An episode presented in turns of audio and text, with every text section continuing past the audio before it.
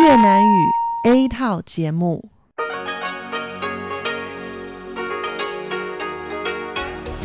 Đây là Đài Phát thanh Quốc tế Đài Loan RTI.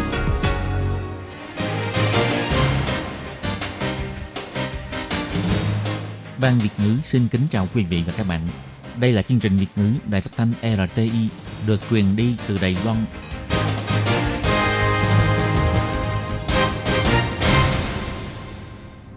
Thúy Anh xin kính chào quý vị và các bạn. Chào mừng các bạn cùng đến với chương trình phát thanh của Ban Việt ngữ tại Phát thanh Quốc tế RTI ngày hôm nay. Kính thưa quý vị và các bạn, hôm nay là thứ Sáu, ngày 13 tháng 3 năm 2020, tức nhằm ngày 20 tháng 2 năm canh tí. Chương trình hôm nay gồm các nội dung chính như sau. Mở đầu là phần tin tức thời sự Đài Loan, kế đến là bài chuyên đề, chuyên mục tiếng Hoa cho mọi ngày, chuyên mục nhịp sống Đài Loan và kết thúc là chuyên mục nhìn ra thế giới. Để mở đầu chương trình, Thúy Anh xin được gửi đến quý vị và các bạn phần tin tức thời sự Đài Loan ngày hôm nay. Mời các bạn cùng lắng nghe phần tin tóm lược. Đài Loan có thêm một trường hợp nhiễm bệnh viêm phổi COVID-19 là một người đàn ông quốc tịch Mỹ. Dịch viêm phổi COVID-19 tiếp tục lây lan, Đài Loan dự định nâng mức cảnh báo du lịch đối với một số bang của Mỹ. Ngân sách đặc biệt để ứng phó với dịch viêm phổi COVID-19 thông qua vòng 3 vẫn giữ nguyên con số 60 tỷ đài tệ. Mừng giáo hoàng Francisco nhậm chức tròn 7 năm, Tổng thống Thái Anh Văn gửi thư chúc mừng. Bản đồ phụ nữ tham chính của Liên Hiệp Quốc không phân biệt Đài Loan với Trung Quốc, Bộ Ngoại giao lên tiếng kêu gọi sửa đổi. Dự đoán về tình hình dịch bệnh, Bộ trưởng Trần Thời Trung nói về Trung Quốc và WHO. Một phía nói mà không ai tin, một phía thì không chịu nói gì cả. Vừa tập thể dục vừa phòng chống dịch bệnh. Và sau đây mời các bạn cùng lắng nghe nội dung chi tiết của bản tin ngày hôm nay. Ngày 13 tháng 3, Trung tâm Chỉ đạo Phòng chống dịch bệnh Trung ương tuyên bố Đài Loan có thêm một trường hợp nhiễm bệnh viêm phổi COVID-19, nâng tổng số ca nhiễm bệnh tại Đài Loan lên 50 người.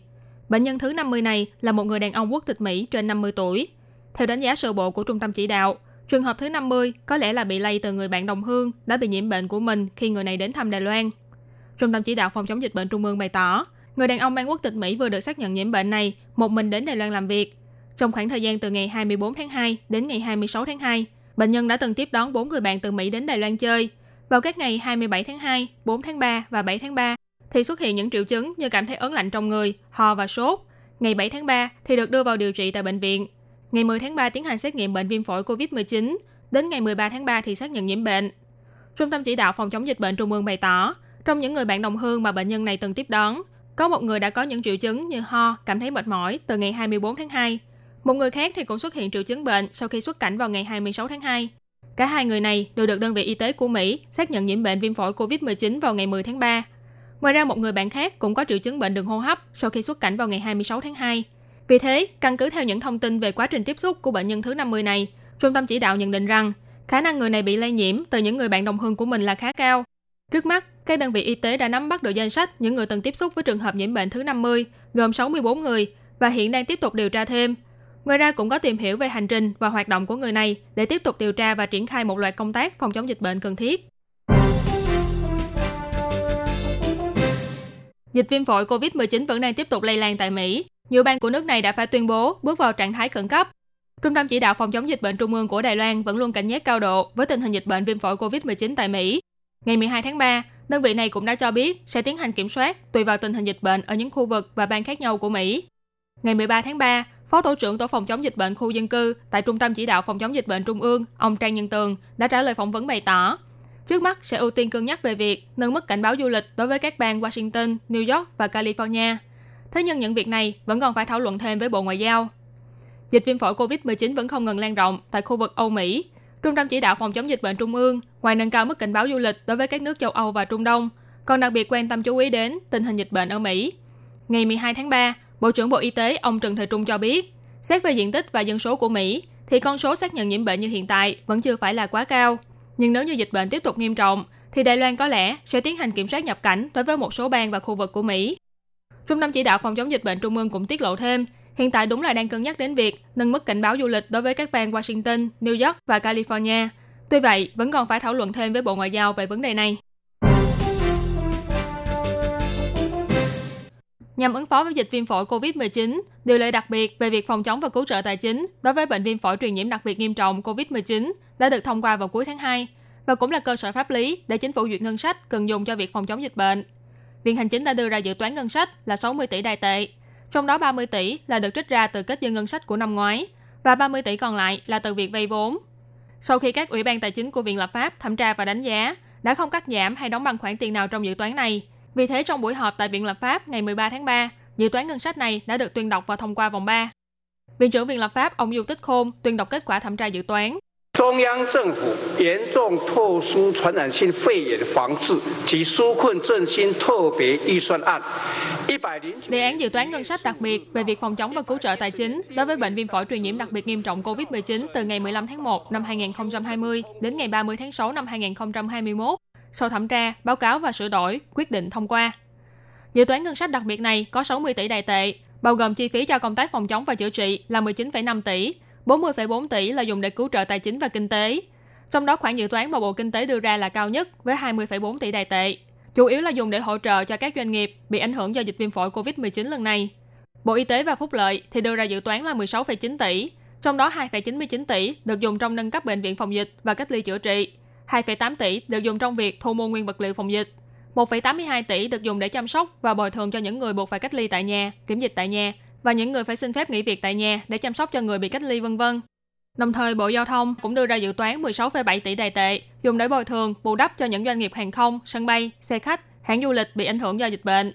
Ngoài ra, về voucher chứng hưng kinh tế mà nhiều người quan tâm, Bộ Kinh tế cũng đã chi ra 2 tỷ để thực hiện các biện pháp ưu đãi cho những ngành nghề cung ứng quốc nội. Bộ Văn hóa thì liệt ra dự toán 300 triệu để hỗ trợ cho các ngành nghề văn hóa sau khi dịch bệnh này qua đi. Hôm nay ngày 13 tháng 3 là tròn 7 năm ngày giáo hoàng Francisco nhậm chức giáo hoàng. Tổng thống Đài Loan bà Thái Anh Văn đã gửi thư để chúc mừng. Trong thư, Tổng thống bày tỏ lòng cảm ơn vì giáo đình đã hợp tác mật thiết với Đài Loan trong thời gian dài.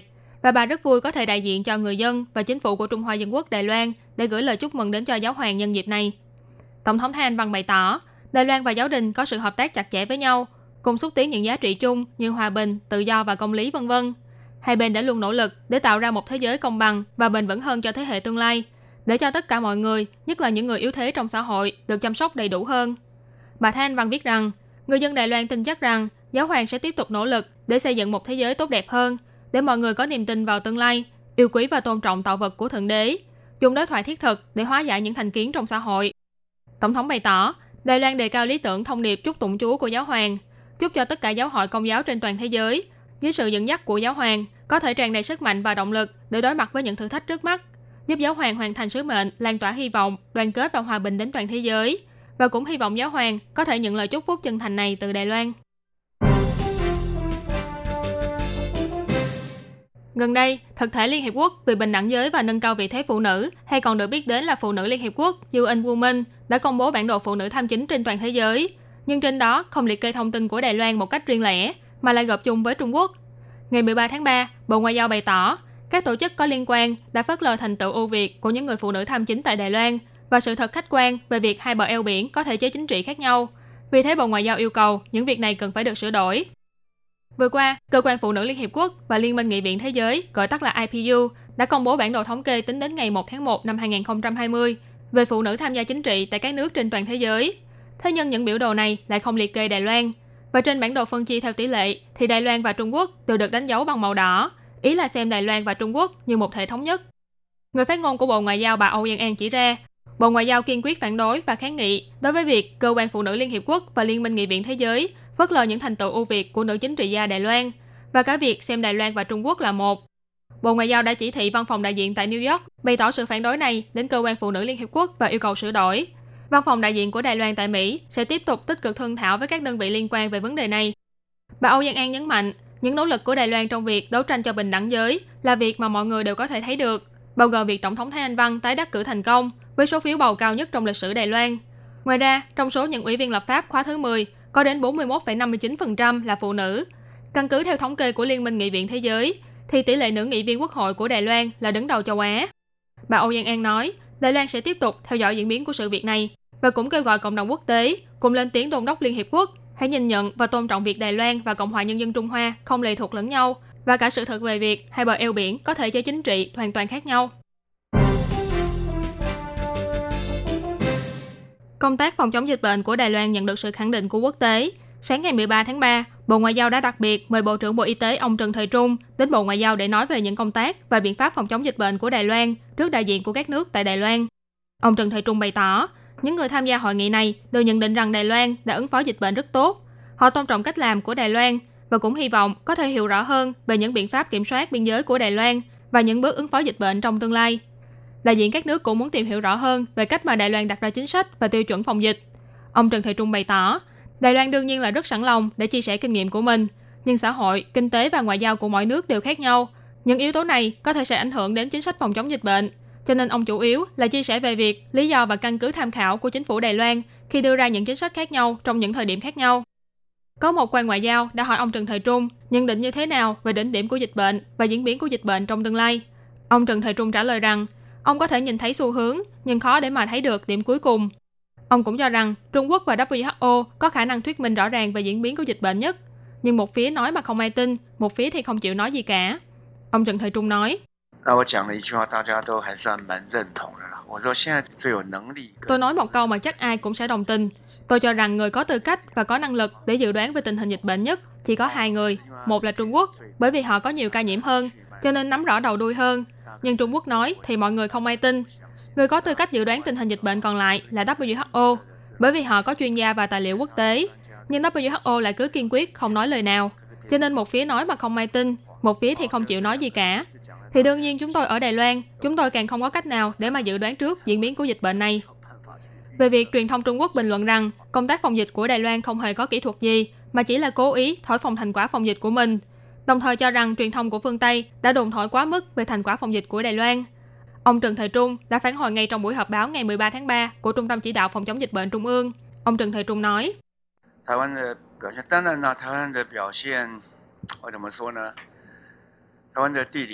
Thành quả phòng dịch của Đài Loan phải nói làm sao đây? Đài Loan có vị trí địa lý tốt, vận số của chúng ta cũng tốt, người cũng tốt. Chúng ta có quá nhiều thứ tốt, và cũng vì có quá nhiều điều tốt như thế nên chúng ta mới trở nên tốt hơn. Còn việc có phải cố ý thổi phồng hay không thì đã đi xa chủ đề quá rồi. Mỗi một quốc gia đang cố gắng vì sức khỏe của người dân, dùng từ thổi phồng để hình dung những nỗ lực này thì nặng nề quá. Mặc dù không biết khi nào tình hình dịch bệnh mới lắng xuống, nhưng ông Trần Thời Trung cũng nhấn mạnh với các quan ngoại giao và đại diện của các nước rằng Đài Loan đã tính đến trường hợp tồi tệ nhất và đã có sự chuẩn bị tốt nhất. Để nâng cao ý thức phòng dịch của người dân, Viện Hành Chính đã mời nghệ sĩ người Đài Loan chia sẻ về phương pháp phòng dịch khi đi tập thể dục. Và sau đây là chia sẻ của nghệ sĩ Liêu Uy Lim. Xin chào mọi người, tôi là Liêu Y Lim. Không khí ngoài trời thông thoáng, có thể giúp bạn tránh bị lây truyền bệnh qua đường giọt bắn. Chỉ cần lưu ý một số chi tiết nhỏ là có thể yên tâm tận hưởng những giây phút tập thể dục sảng khoái. Thứ nhất, khi ra ngoài tập thể dục, Nhớ mang theo khăn sạch bên mình. Khi đổ mồ hôi, tránh dùng tay để sờ vào mắt, mũi và miệng, vừa bảo vệ môi trường, vừa phòng chống dịch bệnh. Thứ hai, sau khi tập thể dục, bất kể là có chạm phải những vật bẩn trong môi trường hay không, cũng phải nhanh chóng rửa sạch tay bằng xà phòng. Giữ vệ sinh cho tay là việc vô cùng quan trọng. Tôi rất thích chia sẻ kinh nghiệm tập thể thao của mình với mọi người. Khi chúng ta trò chuyện với người khác ở bên ngoài, cũng đừng quên giữ khoảng cách thích hợp. Những nơi thông thoáng và không khí trong lành đều rất thích hợp để tập thể dục. Chỉ cần bạn trang bị kiến thức đúng về phòng chống dịch bệnh, Tập thể dục vừa phải có thể nâng cao sức đề kháng của bạn, vừa tập thể dục vừa tận hưởng sự sảng khoái khi vận động. Các bạn thân mến, vừa rồi là bản tin tức thời sự Đài Loan ngày hôm nay do Thúy Anh biên tập và thực hiện. Cảm ơn sự chú ý lắng nghe của quý vị và các bạn. Thân ái chào tạm biệt và hẹn gặp lại. Quý vị và các bạn thính giả thân mến, chương trình phát thanh tiếng Việt của Đài Phát thanh Quốc tế Đài Loan RTI được truyền thanh 3 buổi tại Việt Nam, mỗi buổi phát 1 tiếng đồng hồ. Buổi phát chính vào lúc 6 giờ đến 7 giờ tối hàng ngày giờ Việt Nam qua tần số SW 9425 kHz với sóng dài 31 m. Buổi phát lại lần thứ nhất vào hôm sau 9 giờ tới 10 giờ tối qua tần số SW 9625 kHz với sóng dài 31 mét bị phát lại lần hai vào sáng hôm sau lúc 6 giờ tới 7 giờ qua tần số SW 9745 kHz với sóng dài 25 m. Ngoài ra tại Đài Loan, ở khu vực Giang Nghĩa, Vân Lâm và Đài Nam có thể đón nghe chương trình của Ban Việt ngữ qua tần số AM 1422 kHz vào lúc 8 giờ tới 9 giờ tối mỗi thứ ba hàng tuần và chương trình sẽ được phát lại vào hôm sau lúc 9 giờ tới 10 giờ sáng. Sau đây xin mời quý vị và các bạn tiếp tục đón nghe nội dung chương trình hôm nay.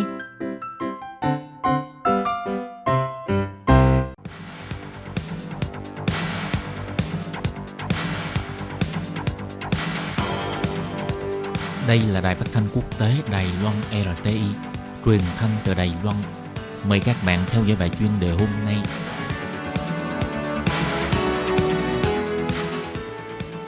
Lê Phương xin chào các bạn, các bạn thân mến. Hoan nghênh các bạn theo dõi bài chuyên đề hôm nay với nội dung như sau. Chi phí thuê kháng hộ công bất hợp pháp ngày càng cao, sự thực khắc nghiệt mà công tác phòng chống dịch bệnh phải đối mặt. Lao động bất hợp pháp làm kháng hộ công tại bệnh viện và nhà ở của chủ sử dụng đã là một hiện tượng tồn tại bấy lâu nay. Tuy nếu thuê lao động bất hợp pháp, chủ thuê sẽ bị phạt ít nhất là 150.000 đầy tệ và còn bị cấm trong 2 năm không được thuê lao động nước ngoài. Nhưng số lượng thuê lao động nước ngoài bất hợp pháp bị phát hiện vẫn tăng dần theo hàng năm. Lao động di trú tự giới thiệu công việc cho nhau, sau khi xảy ra việc gì cũng có chủ thuê yểm trợ vì điều kiện xin thuê kháng hộ công quá khắc khe, không dễ dàng thuê được kháng hộ công, cho nên giờ đây chi phí thuê kháng hộ công ngày một cao. Vừa qua, một kháng hộ công bất hợp pháp bị nhiễm COVID-19, Bộ trưởng Bộ Y tế và Phúc lợi Trần Thời Trung đã đi thị sát các bệnh viện và nói rằng bất kể hợp pháp hay là bất hợp pháp đều phải tăng cường đào tạo và sự an toàn cho người chăm sóc bệnh nhân. Ông Trần Thời Trung cho rằng nếu trong thời điểm này thông báo giải quyết vấn đề lao động nhập cư bất hợp pháp thì rất dễ gây nên vấn đề người bệnh không có ai chăm sóc, trái lại còn phải dựa vào sự chăm sóc của nhân viên y tế. Đây là việc không thể làm được và cũng không hợp lý. Nhân lực y tế là phải dùng trong việc chăm sóc y tế, hợp pháp hay không là việc của các cơ quan có thẩm quyền khác. Ông Trần Thời Trung nhấn mạnh thiếu hụt kháng hộ công sẽ không có giúp ổn định bình tình. Ông cũng dặn dò nhân viên y tế tuyến đầu phải chú ý kháng hộ công, đừng để cho họ đi tới đi lui trong bệnh viện, tránh nguy cơ lây nhiễm ở bệnh viện. Hiệp hội Lao động Quốc tế Đài Loan cũng ủng hộ cách nói của ông Trần Thời Trung, cho biết nếu chính phủ muốn càng quét kháng hộ công bất hợp pháp thì sẽ gây khó khăn cho những gia đình có nhu cầu chăm sóc người bệnh. Hiệp hội kêu gọi không xử phạt, không trục xuất lao động nước ngoài bất hợp pháp, hay để cho họ tiếp tục làm việc tại Đài Loan. Theo thống kê của Sở Di trú, toàn Đài Loan có khoảng 48.000 người lao động bất hợp pháp. Có rất nhiều người trong số này đã đến bệnh viện làm kháng hộ công – có một số gia đình vì cần phải tìm người chăm sóc, nhưng do điều kiện xin thuê lao động nước ngoài quá khắc khe hoặc là quá trình làm thủ tục quá chậm, cho nên đã thuê mướn lao động nước ngoài bất hợp pháp làm kháng hộ công. Cục Lao động thuộc chính quyền thành phố Đào Viên phụ trách xử phạt rất nhiều trường hợp thuê mướn lao động nước ngoài bất hợp pháp. Có rất nhiều trường hợp là chủ thuê không biết lao động nước ngoài đó là bất hợp pháp, tại vì có một số lao động nước ngoài đều có chuẩn bị sẵn giấy tờ giả, cũng có người tự xưng là hôn phối nước ngoài, trong thời gian chăm sóc bệnh nhân ở bệnh viện, họ còn mời ông chồng giả người Đài Loan đến bệnh viện đem quần áo về nhà giặt để cho người chủ tin tưởng họ không phải là lao động bất hợp pháp. Thông thường, người chăm sóc bệnh nhân tại bệnh viện là người nhà, giúp việc gia đình, kháng hộ công có ký hợp đồng với bệnh viện và người nhà tự thuê kháng hộ công. Nhân viên y tế nói rằng, khó kiểm soát nhất là kháng hộ công do người nhà bệnh nhân tự thuê. Những người này họ từ đâu đến đều rất khó kiểm chứng. Hợp pháp hay không hợp pháp Điều này họ không sao biết được, nhưng do phải chăm sóc suốt ngày cho nên lương tháng cũng có 30 tới 40 ngàn đầy tệ, cho nên thu hút rất nhiều lao động bất hợp pháp, bất chấp nguy hiểm để làm công việc này. Công ty môi giới cho biết, tìm lao động trong nước làm kháng hộ công, ngoài phải cung cấp chỗ ở, một tháng cũng phải chi trả 50 tới 60 ngàn đầy tệ. Đa số các gia đình thông thường đều không gánh nổi chi phí cao như vậy, cho nên cũng có một số chủ sử dụng cũng sẽ yếm trợ nếu như bị phát hiện. Nay lại gặp phải dịch COVID-19, vì nghĩ đến nhu cầu của bệnh nhân và người nhà, chính phủ không thể ra lệnh bắt kháng hộ công bất hợp pháp, càng khiến cho chi phí thuê kháng hộ công càng mắc hơn. Đa số các bệnh viện đều phải phối hợp với công ty nhân lực, cung cấp hợp đồng kháng hộ công cho chủ thuê. Lương bình quân một ngày trên 2.200 đầy tệ, nhưng được biết kháng hộ công bất hợp pháp một ngày chỉ cần trả khoảng 1.300 đầy tệ, thấp hơn gần một nửa so với lương giờ của kháng hộ công hợp pháp. Nhưng do chi phí thấp, dù chất lượng chăm sóc không tốt, nhưng người nhà cũng cam chịu. Phía bệnh viện cũng kêu gọi người nhà bệnh nhân phải tăng cường tuyên truyền quan niệm giáo dục y tế về kháng hộ công của mình, bao gồm thường xuyên rửa tay, đo thân nhiệt vân vân, đồng thời nghiêm cấm họ đi khắp các tầng lầu ở bệnh viện nhằm giảm nguy cơ lây nhiễm. Các bạn thân mến, các bạn vừa theo dõi bài chân đề do Lê Phương thực hiện. Xin cảm ơn các bạn đã quan tâm và theo dõi. Lê Phương xin hẹn gặp lại các bạn vào tuần sau cùng trong giờ này.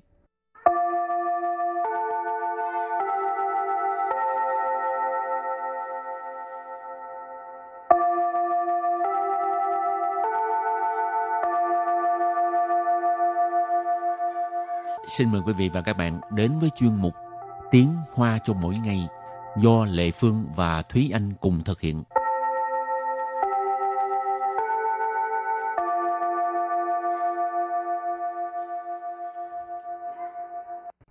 Anh và Lệ Phương xin kính chào quý vị và các bạn. Chào mừng các bạn cùng đến với chuyên mục Tiếng Hoa cho mỗi ngày ngày hôm nay. Thúy Anh thích đi du lịch không? Đương nhiên là thích rồi. Thích đi đâu? Đi đâu cũng được. Miễn là du lịch Ừ, hả? miễn là du lịch tại vì đi chơi mà ai không thích À, mà trong nước hay ngoài nước? thì đi đâu cũng được. Miễn sao bước ra khỏi nhà. Ừ. À. Nhưng mà không có tiền để đi nước ngoài. À sao Chủ yếu là có? không có tiền để đi nước ngoài tại vì tiền vé máy bay mắc quá mà còn có visa các thứ rồi còn phải đổi ờ, tiền tệ vân vân. Thì à, đi nước nào mà rẻ? Ừ nhưng mà vẫn phải để dành tiền. Vấn đề vẫn là kinh tế. Ừ, rồi hôm nay mình học về um, những từ chắc có lẽ là liên quan tới vấn đề du lịch quá hả ừ đúng rồi. Thì mình sẽ học về những cái gì mà khi mà đi du lịch mình phải mang theo những gì?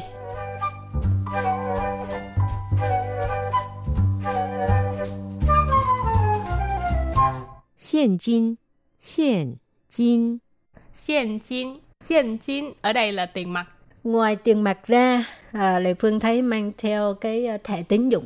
Ừ. nó rất là thực dụng ha. Ừ. thì thẻ tín dụng tiếng hoa gọi là xin dụng khả. Xin dụng khả. Xin dụng khả thẻ tín dụng.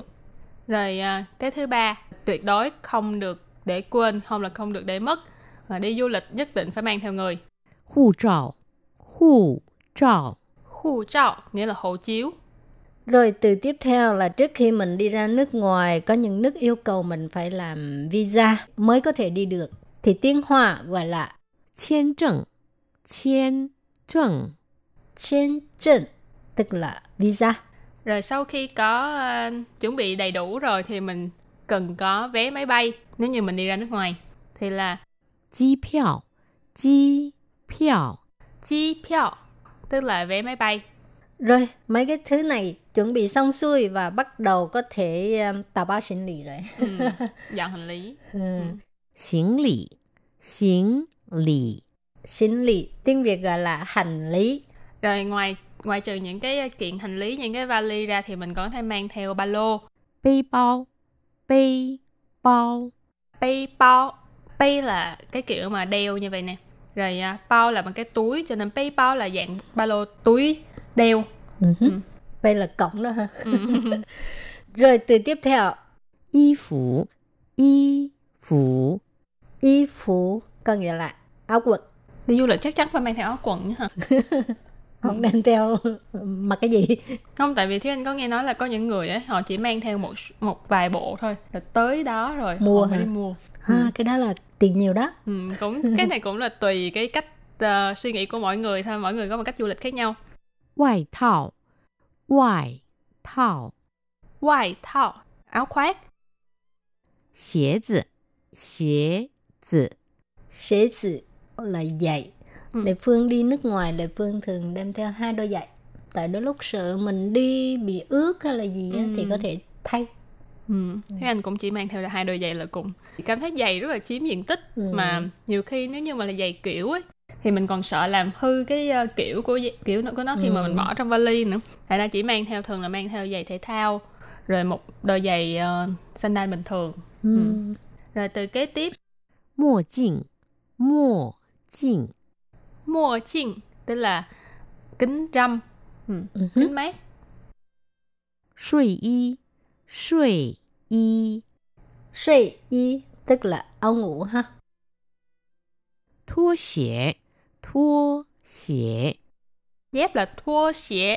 Lời phương cũng đem theo tại vì ở khách sạn cái thua xỉa nó cái cái loại nó nó mỏng lắm. Ừ. mang nó cái dính chân khó chịu ừ. à, không thích chút nào thôi tự mình mang theo cái thô xỉa đi cho nó thoải mái ừ. và từ cuối cùng đó là mao zi mao zi mao zi tức là cái mũ cái nón ừ.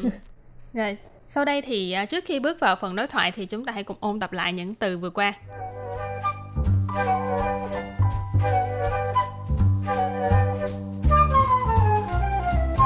Hiện kim, hiện kim. Hiện kim ở đây là tiền mặt. Xin dụng khả, xin dụng khả. Xin dụng khả, thẻ tín dụng. hộ trào, hộ trào. hộ trào nghĩa là hộ chiếu. 签证，签证， Trên trần tức là visa.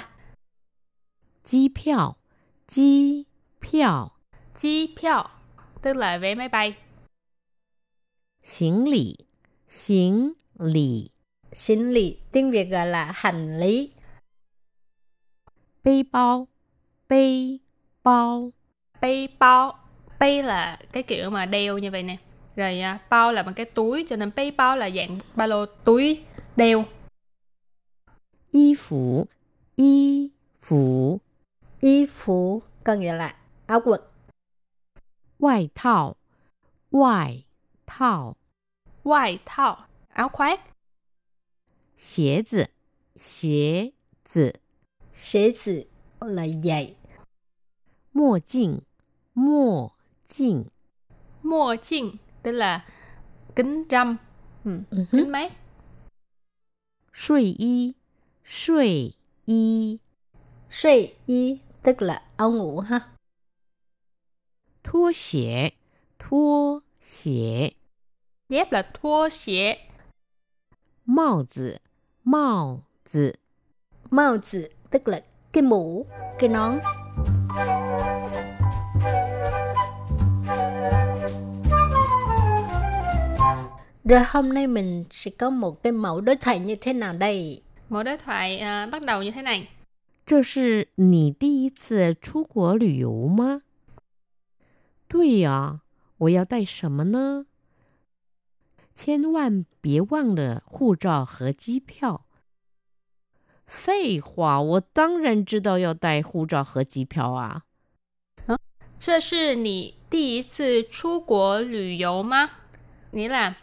đây là lần đầu tiên bạn à, ra nước ngoài ra nước ngoài du lịch hả? 这是这是 lần này, 你 nì là bạn, 第一次 đi ý次là lần đầu tiên, 出国 chu của là ra nước ngoài, xuất ngoại, 旅游 lùi dỗ là du lịch, ma ma là từ để hỏi từ nghi vấn đặt ở cuối câu cho nên câu này ghép lại là lấy. đây là lần đầu tiên bạn à, ra nước ngoài du lịch hả? Rồi câu tiếp theo. Tôi à và giáo tay sự mà nữa? Có nghĩa là đúng rồi mình phải đem gì đây? Tôi à. Tôi à là đúng á, đúng vậy. Và giáo tay sự mà nữa? Mình phải đem những gì đây? Yào Yào là phải. Tài tại là mang theo, ha, đem theo. 什么 Sầm là cái gì? 呢？ Nó ngữ khí từ. 千万别忘了护照和机票。千万 千万 là tuyệt đối, 别忘了 别忘了 tức là đừng quên.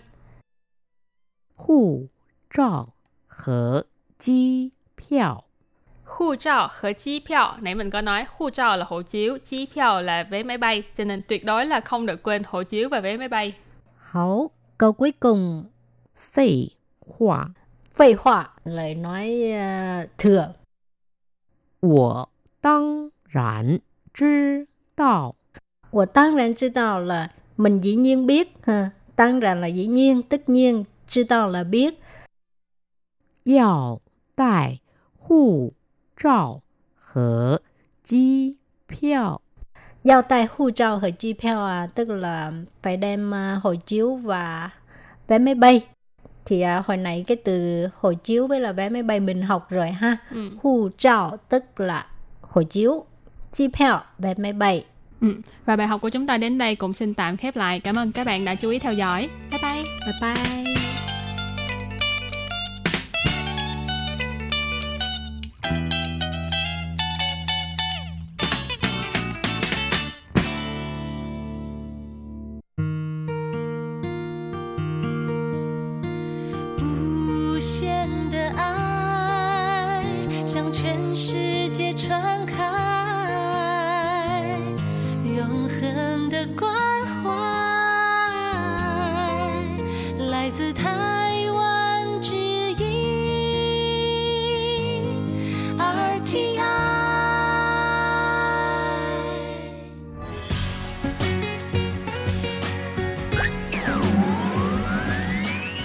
Quý vị đang đón nghe chương trình Việt ngữ Đài RTI truyền thanh từ Đài Loan.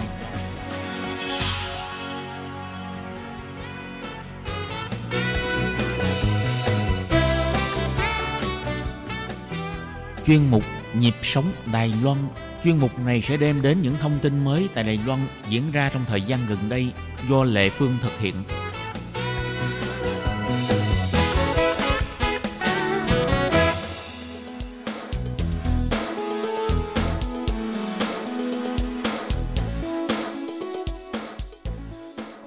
Chào chị Phương và chào tất cả các bạn đang đón nghe đài RTI. Em xin tự giới thiệu bản thân mình một chút. Em tên Yến, năm nay 24 tuổi. Em là con em thế hệ thứ hai của y dân mới. Ba em là người Đài Loan, còn mẹ em là người Việt Nam. Hiện tại em đang làm việc tại Sở Y dân ạ. Các bạn thân mến, các bạn vừa lắng nghe lời giới thiệu của ờ, Lâm Yến là con em của Tân Di dân Việt Nam. Thì à, năm ngoái Lâm Yến đã thi đầu cái à, kỳ thi quốc gia của Sở Di dân và bây giờ thì cô đang phục vụ tại cái đội đặc nhiệm tại huyện Chương Hóa. Thì à, tuần trước trong chương mục nhịp sống Đài Loan, Lâm Yến có chia sẻ là hồi còn nhỏ à, giáo viên của trường là kiến nghị với à, mẹ của Yến là đừng để cho Yến nói tiếng Việt tại vì sự ảnh hưởng về cái à, phát âm của Yến trong tiếng Hoa. À, do đó à, hồi nhỏ thì mẹ của Yến cũng không bao giờ nói tiếng Việt với Yến. Nhưng mà sau khi ờ, lên ờ, đại học thì Yến cũng ờ, à, đã bắt đầu học tiếng Việt. Và vào năm đại học thứ tư thì Yến cũng có đi Việt Nam à, tham gia cái chương trình trao đổi sinh viên và ở Việt Nam học à, nửa năm. Thì sau đó trở lại Đài Loan và sau khi tốt nghiệp thì Yến đã tham gia kỳ thi quốc gia của Sở Di dân. Cô đã thi đậu và chính thức trở thành cán bộ của Sở Di dân. Thì đó cũng là nội dung sơ lược trong ờ, ờ, uh, trong một nhịp sống Đài Loan của tuần trước. Và bây giờ thì Lê Phương xin mời các bạn tiếp tục đón nghe những lời chia sẻ của Yến nha.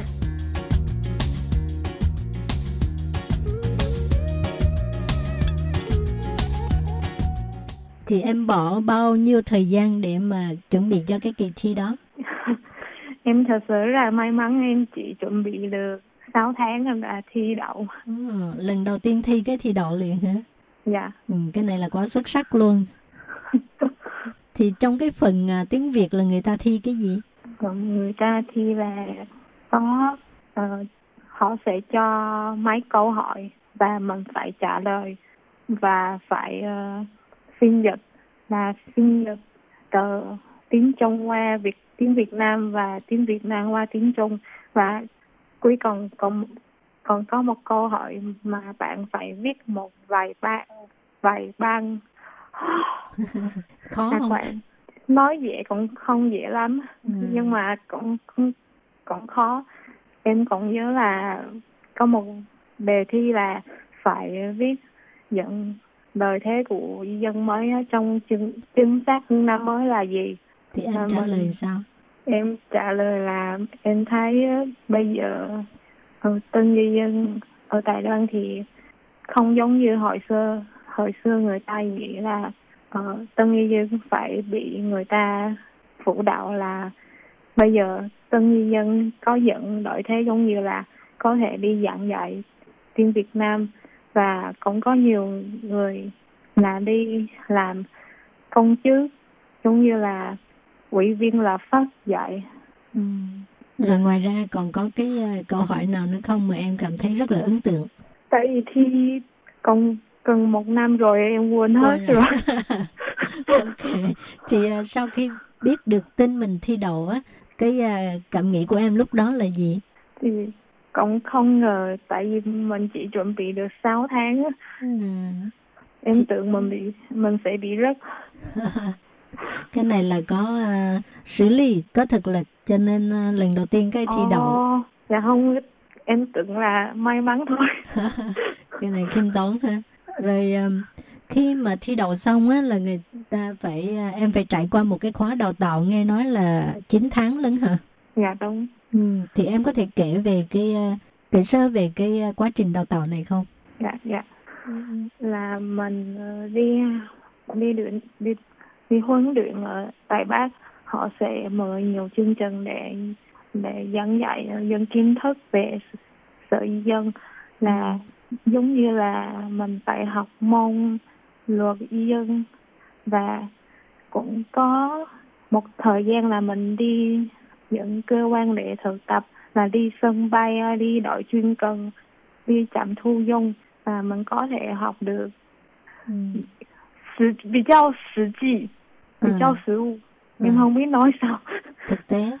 Dạ. và sau khi mình uh, học xong thì mình phải thi và tùy theo cái điểm điểm số thì mình sẽ phải chọn một cái đơn vị nào mà mình phân phối vào đơn vị đó. À, thì à, em thấy trong cái quá trình đào tạo đó có khó lắm không? Hay là chỉ cần à, chăm chỉ là có thể vượt qua hết? Ừ, cái chương trình mình thi mình thi thành hai phần là mình thi là thi viết và mình và phần còn lại là thi thi thể thao. Là em thấy thi thể thao khó hơn thi viết tại vì thi thể thao là mình phải chạy. Tại bình thường chắc em ít uh, vận động ha ít tập thể dục hay sao mà không thích. Không thích. À, rồi phải đào tạo mấy cái đó có cực khổ không? Một tuần thì mình phải đi đi đi chạy bộ 3 ừ. km. Ừ. là khoảng ờ, một tuần đi ba bốn lần à mình bình thường thì mình không không có chạy thì bắt đầu chạy thì mình thấy rất là rất là khó. À rồi sau đó dần dần quen dần hả? Dạ. Ờ, rồi trong suốt 9 tháng đào tạo đó um, có bao giờ em muốn nghỉ không? Dạ không. Oh, còn trẻ đúng không? Dạ tại vì mình mà rất là cực khổ mới thi đậu được. Ừ. nhưng mà mình bây giờ mình bỏ cuộc thì mình phải bắt đầu từ đầu. À, cho nên cũng phải vượt qua. Thì à, cái công việc bây giờ của em á là làm ở đơn vị nào? Dạ em đang làm việc ở đội chuyên cần của ở huyện Chương Hóa ở chị? Thì cái đó là em chọn hay là sao? Dạ là do em chọn. Tại sao em thích chọn làm việc ở đơn vị đó? Ờ, tại vì em muốn chọn một đơn vị ở gần nhà. Ừ. dân tại vì ở ở những đơn vị mà nằm ở trong bộ thì chỉ có đội chuyên cần chuyên hóa. Cho nên à. em chọn đội chuyên cần. Thì à, chủ yếu công việc của em là gì?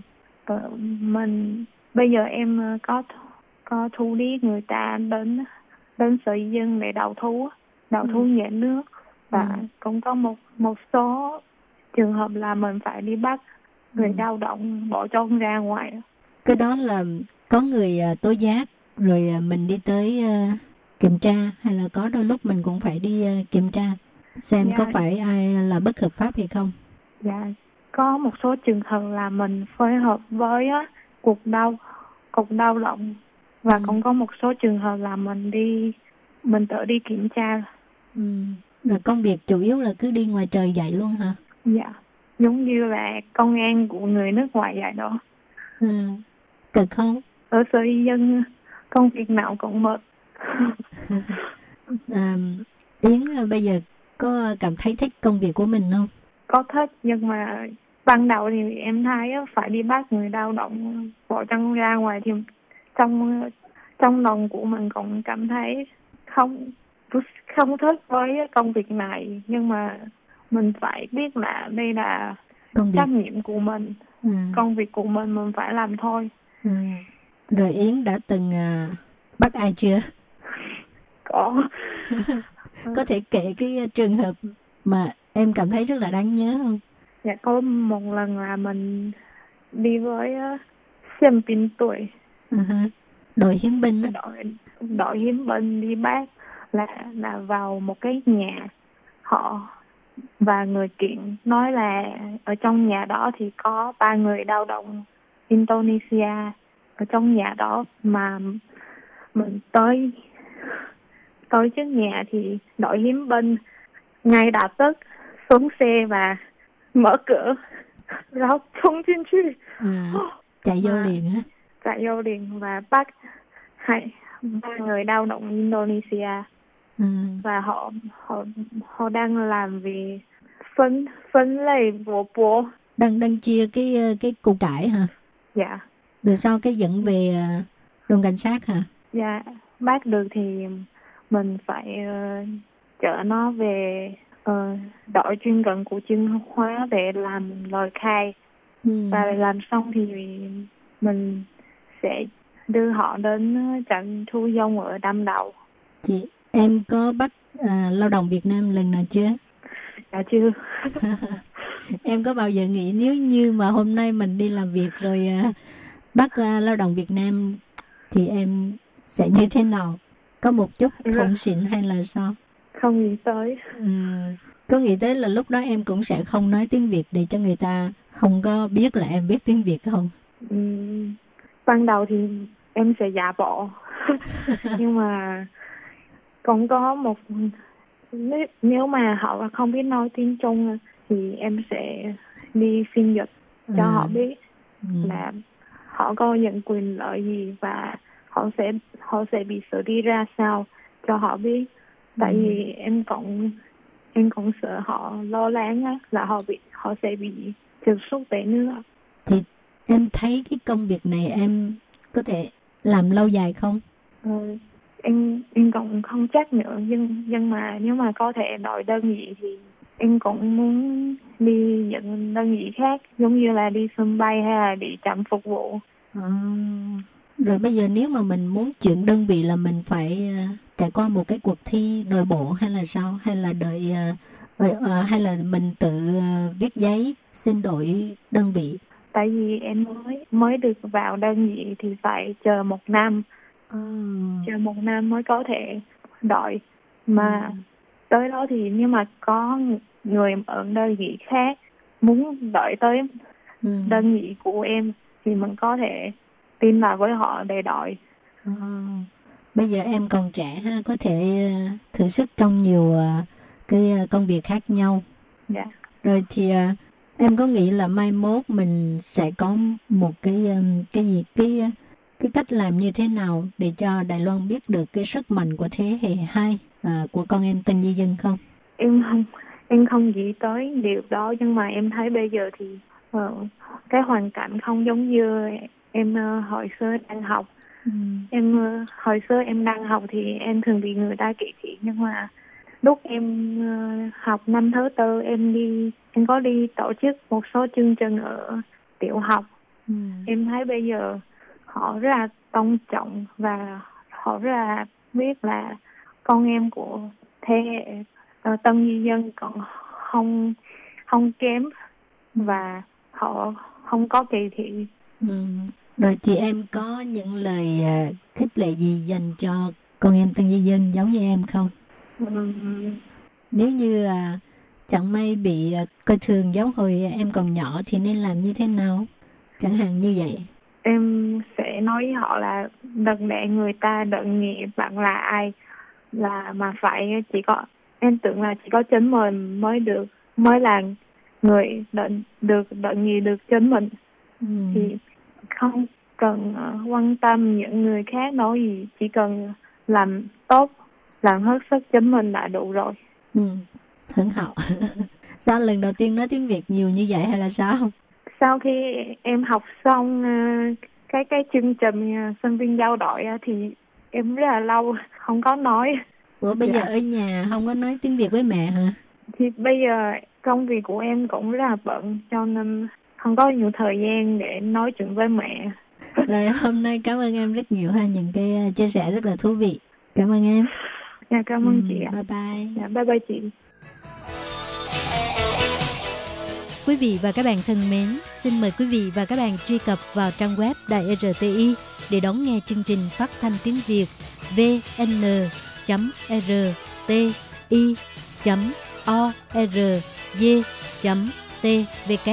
và cũng có thể truy cập FB fanpage của Ban Việt ngữ RTI tiếng Việt.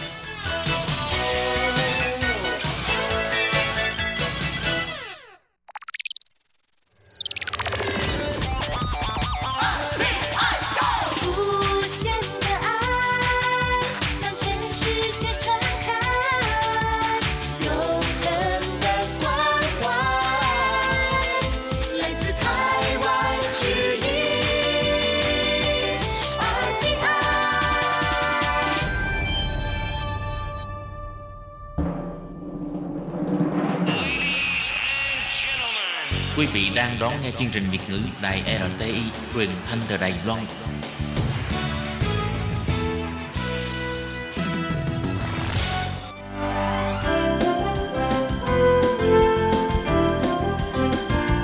Xin mời quý vị và các bạn đến với chuyên mục Nhìn ra thế giới.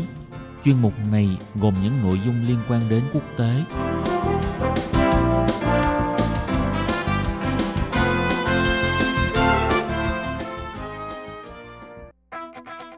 Tường Vi xin chào quý vị và các bạn. Chào mừng các bạn trở lại với chuyên mục Nhìn ra thế giới để nắm bắt được những thông tin và sự kiện chính trị quan trọng đang xảy ra khắp năm châu.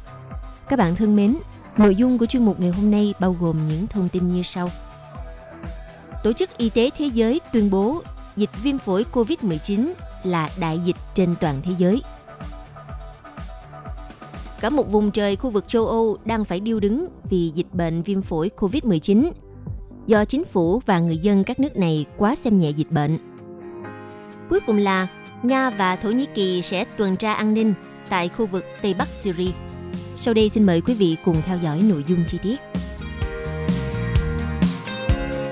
Thưa các bạn, trong những ngày gần đây, dịch viêm phổi COVID-19 hoành hành khắp thế giới. Tổ chức Y tế Thế giới cuối cùng đã chính thức tuyên bố COVID-19 là đại dịch. Tổng Giám đốc Tổ chức Y tế Thế giới WHO ngài Tedros Adhanom cho biết dịch COVID-19 đã đạt tới giai đoạn gọi là đại dịch khi mà có hơn 118.000 trường hợp nhiễm bệnh ở 114 quốc gia với con số 4.291 người thiệt mạng. Theo Tổ chức Y tế Thế giới WHO nhấn mạnh, việc gọi dịch bệnh COVID-19 là đại dịch không làm thay đổi đánh giá của WHO về mối đe dọa do virus corona chủng mới gây ra – nó không thay đổi những gì mà WHO đang làm và nó không thay đổi những gì các nước nên làm. Tổng giám đốc Tổ chức Y tế Thế giới WHO ngài Tedros Adhanom nói, do đó chúng tôi đã đưa ra đánh giá rằng COVID-19 có thể được gọi là một đại dịch. Đại dịch không phải là một từ dễ dàng để sử dụng hoặc có thể bất cẩn để mà sử dụng nó. Đó là một từ mà nếu sử dụng sai có thể sẽ gây ra nỗi sợ hãi vô căn cứ hoặc chấp nhận phi lý rằng cuộc chiến đấu chống lại dịch bệnh đã kết thúc, dẫn đến những tổn thương và nhiều cái chết không đáng có. Ông Teros nói rằng COVID-19 là một cuộc khủng hoảng, nó gây ảnh hưởng tới mọi lĩnh vực, nhưng hiện tại vẫn có một số quốc gia thiếu quyết tâm trong việc chống lại dịch bệnh. Tổng giám đốc Tổ chức Y tế Thế giới WHO cũng cho hay tất cả các quốc gia vẫn có thể thay đổi tiến trình của đại dịch này. Ông nhấn mạnh rằng hành động nhanh chóng có thể sẽ ngăn chặn lây nhiễm trên diện rộng. Ngoài ra, Tổng Giám đốc WHO cũng chỉ ra rằng thách thức không phải là liệu các quốc gia có thể thay đổi tiến trình của dịch bệnh hay không, mà thách thức là liệu họ có làm hay không. Trước đó thì à, Tổ chức Y tế Thế giới WHO đã nhiều lần đưa ra cảnh báo mức độ nguy hiểm ngày càng tăng cao của dịch COVID-19 đối với sức khỏe của người dân trên toàn thế giới. Đồng thời, WHO cũng nhấn mạnh nguy cơ COVID-19 trở thành đại dịch toàn cầu là điều rất thật vào hôm ngày 30 tháng 1 vừa qua, WHO cũng đã từng tuyên bố tình trạng khẩn cấp về sức khỏe cộng đồng toàn cầu. Trong thời điểm cuối tháng 1, có ít hơn 100 trường hợp nhiễm COVID-19 bên ngoài Trung Quốc và 8 trường hợp lây nhiễm từ người sang người. Được biết, lần cuối cùng đại dịch được ghi nhận trên thế giới là dịch cúm AH1N1 xảy ra vào năm 2009. Và cho tới ngày 11 tháng 3 thì Tổ chức Y tế Thế giới WHO đã tuyên bố COVID-19 là đại dịch toàn cầu Chính phủ Ấn Độ cũng đã ra quyết định hủy gần như toàn bộ thị thực cho người nước ngoài trong vòng một tháng, với hy vọng biện pháp này nhằm ngăn chặn sự lây lan của virus SARS-CoV-2 tràn vào quốc gia Nam Á này.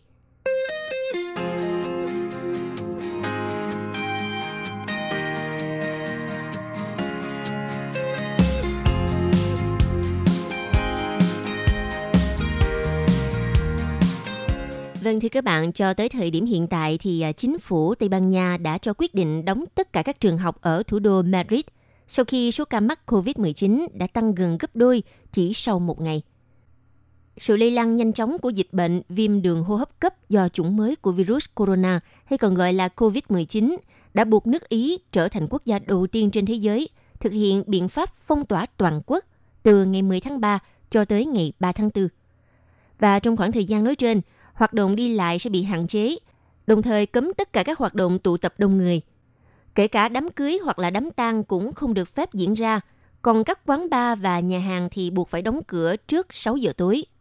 Sau khi có ít nhất 463 người tử vong và 9.172 người nhiễm bệnh ở nước Ý, thì Thủ tướng của nước này, ngài Giuseppe Conte cũng đã yêu cầu mọi người dân nên ở trong nhà. Thông tin tích cực hiếm hoi từ cuộc chiến chống dịch bệnh của nước Ý là ca mắc COVID-19 đầu tiên của nước này là một bệnh nhân 38 tuổi cho kết quả dương tính với virus corona chủng mới SARS-CoV-2 vào hôm ngày 21 tháng 2. Người này được cho là đã được chữa khỏi và được đưa ra khỏi phòng chăm sóc đặc biệt vào ngày 9 tháng 3. Trong khi đó, tại đất nước Tây Ban Nha, chính phủ của Tây Ban Nha cũng quyết liệt không kém. Vào ờ, hôm ngày 9 tháng 3 đã quyết định đóng cửa tất cả trường học ở thủ đô Madrid nhằm mà ngăn chặn sự lây lan của dịch COVID-19 sau khi công bố số ca nhiễm tăng gần gấp đôi chỉ sau một ngày. Theo hãng tin Bloomberg, số ca nhiễm mới tăng vọt từ 589 ca vào hôm ngày 8 tháng 3 đã tăng lên thành 1.204 ca trong vòng một ngày sau đó, tập trung ở thủ đô Madrid và vùng Basque. Hiện tại, Madrid có số ca nhiễm tăng thêm khoảng 200 ca trong 24 giờ với 28 người tử vong. Con số này cao hơn so với 8 trường hợp tử vong được ghi nhận vào hôm ngày 8 tháng 3. Bộ trưởng Y tế Tây Ban Nha ngài Salvador Illa cho biết, chính phủ nước này cũng khuyến nghị các công ty ở những khu vực này hãy cho nhân viên làm việc từ xa và áp dụng giờ làm việc linh hoạt. Còn tại đất nước Pháp thì nỗi lo về dịch bệnh COVID-19 cũng đang gia tăng sau khi mà Bộ trưởng Văn hóa của nước này, ngài Frank Richter đã nhiễm COVID-19. Vừa qua, Bộ trưởng Y tế Pháp, ngài Oliver Veran cho biết, hiện sức khỏe của ông Richter đã ổn định và nghỉ ngơi tại nhà. Hãng tin Reuters dẫn lời một quan chức chính phủ Pháp vào hôm ngày 9 tháng 3 cho biết, năm nghị sĩ Pháp trước đó cũng cho kết quả dương tính với COVID-19. Ngoài ra, một nhân viên phục vụ tại nhà ăn ở trụ sở Quốc hội Pháp cũng đã mắc COVID-19 và đây bị xem là nguồn lây nhiễm cho các nghị sĩ nói trên. Sau đó, Bộ trưởng Văn hóa Pháp, ngài Richter, có thể đã bị lây bệnh từ 100 năm nghị sĩ nói trên. Và Pháp hiện ghi nhận ít nhất là 1.412 ca và 30 trường hợp tử vong. Cho tới ngày 9 tháng 3, ngày này cũng đã đánh dấu toàn bộ 27 quốc gia thành viên của Liên minh châu Âu đều có ca nhiễm COVID-19, sau khi đất nước Cyprus thông báo có hai ca đầu tiên. Hai trường hợp này là một người vừa đi du lịch đến miền Bắc nước Ý và một chuyên gia y tế vừa trở về từ Anh Quốc. Trong khi đó, thì ờ, giới chức y tế nước Anh vào hôm ngày 10 tháng 3 cảnh báo hàng ngàn người của nước này có nguy cơ mắc COVID-19. Điều này cũng giống như những gì xảy ra tại một số nước khác ở châu Âu.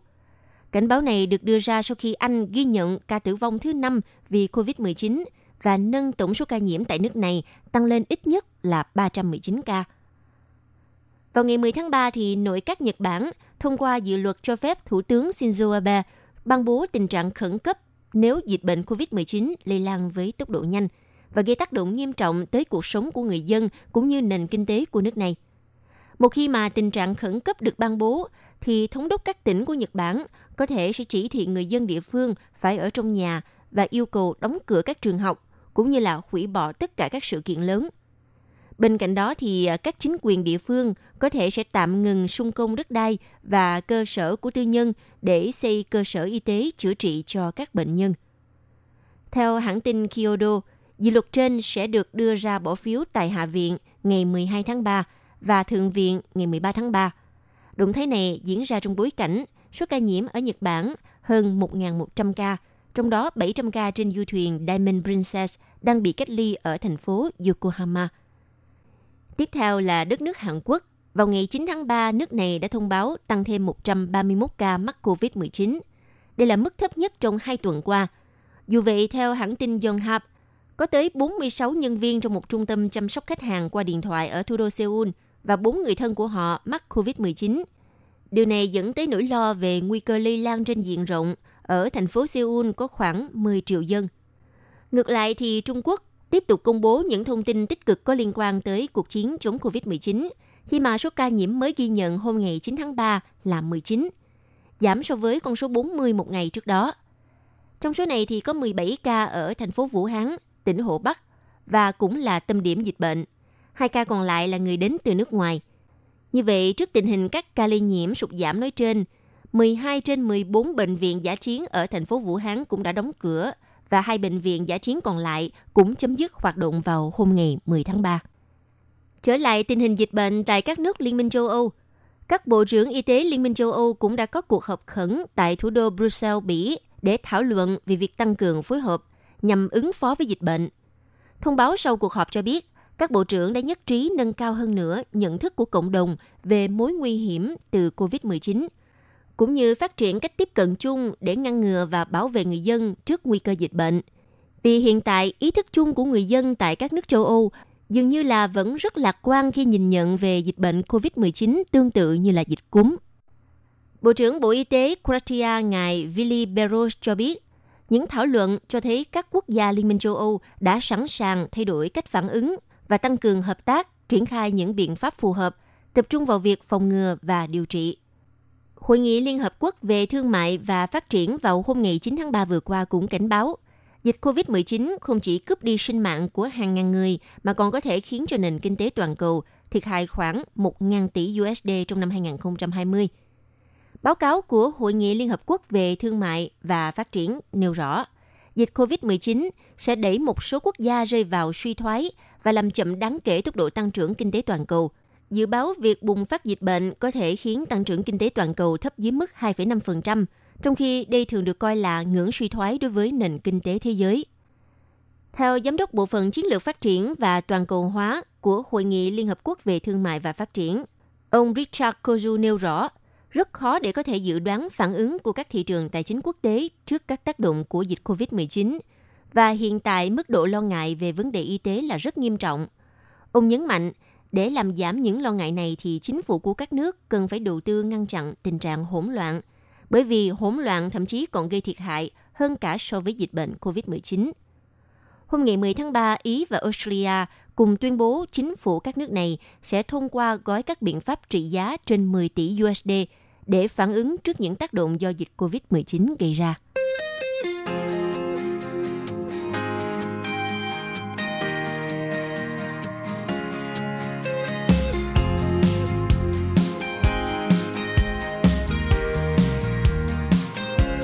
Theo hãng thông tấn Reuters và Tân Hoa Xã, Bộ trưởng Ngoại giao Thổ Nhĩ Kỳ ngài Makavusoglu thông báo Ankara sẽ tuần tra phía bắc hành lang an ninh – được thiết lập chung quanh tuyến đường cao tốc M4 ở tỉnh Idlib, Tây Bắc Syria, trong khi các lực lượng Nga thì tuần tra ở khu vực phía Nam.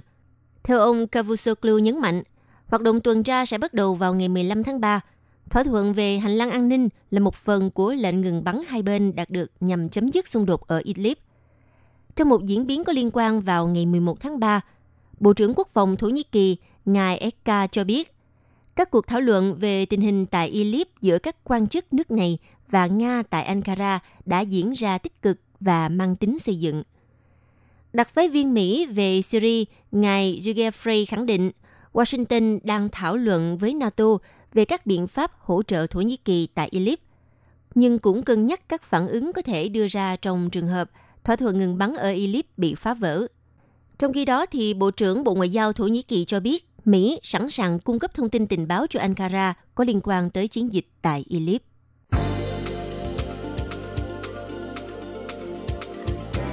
Quý vị và các bạn thân mến, vừa rồi là chuyên mục Nhìn ra thế giới do Tường Vi biên tập và thực hiện.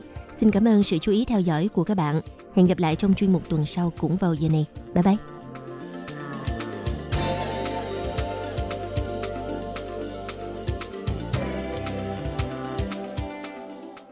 Quý vị và các bạn thân mến, sau đây là email của Ban Việt ngữ ctv a rti org tvk Hộp thư truyền thống của Ban Việt ngữ Việt Nam Miss PO Box 123 gạch ngang 199 Taipei 11199 Còn thính giả ở Việt Nam xin gửi đến hộp thư số 104 Hà Nội, Việt Nam.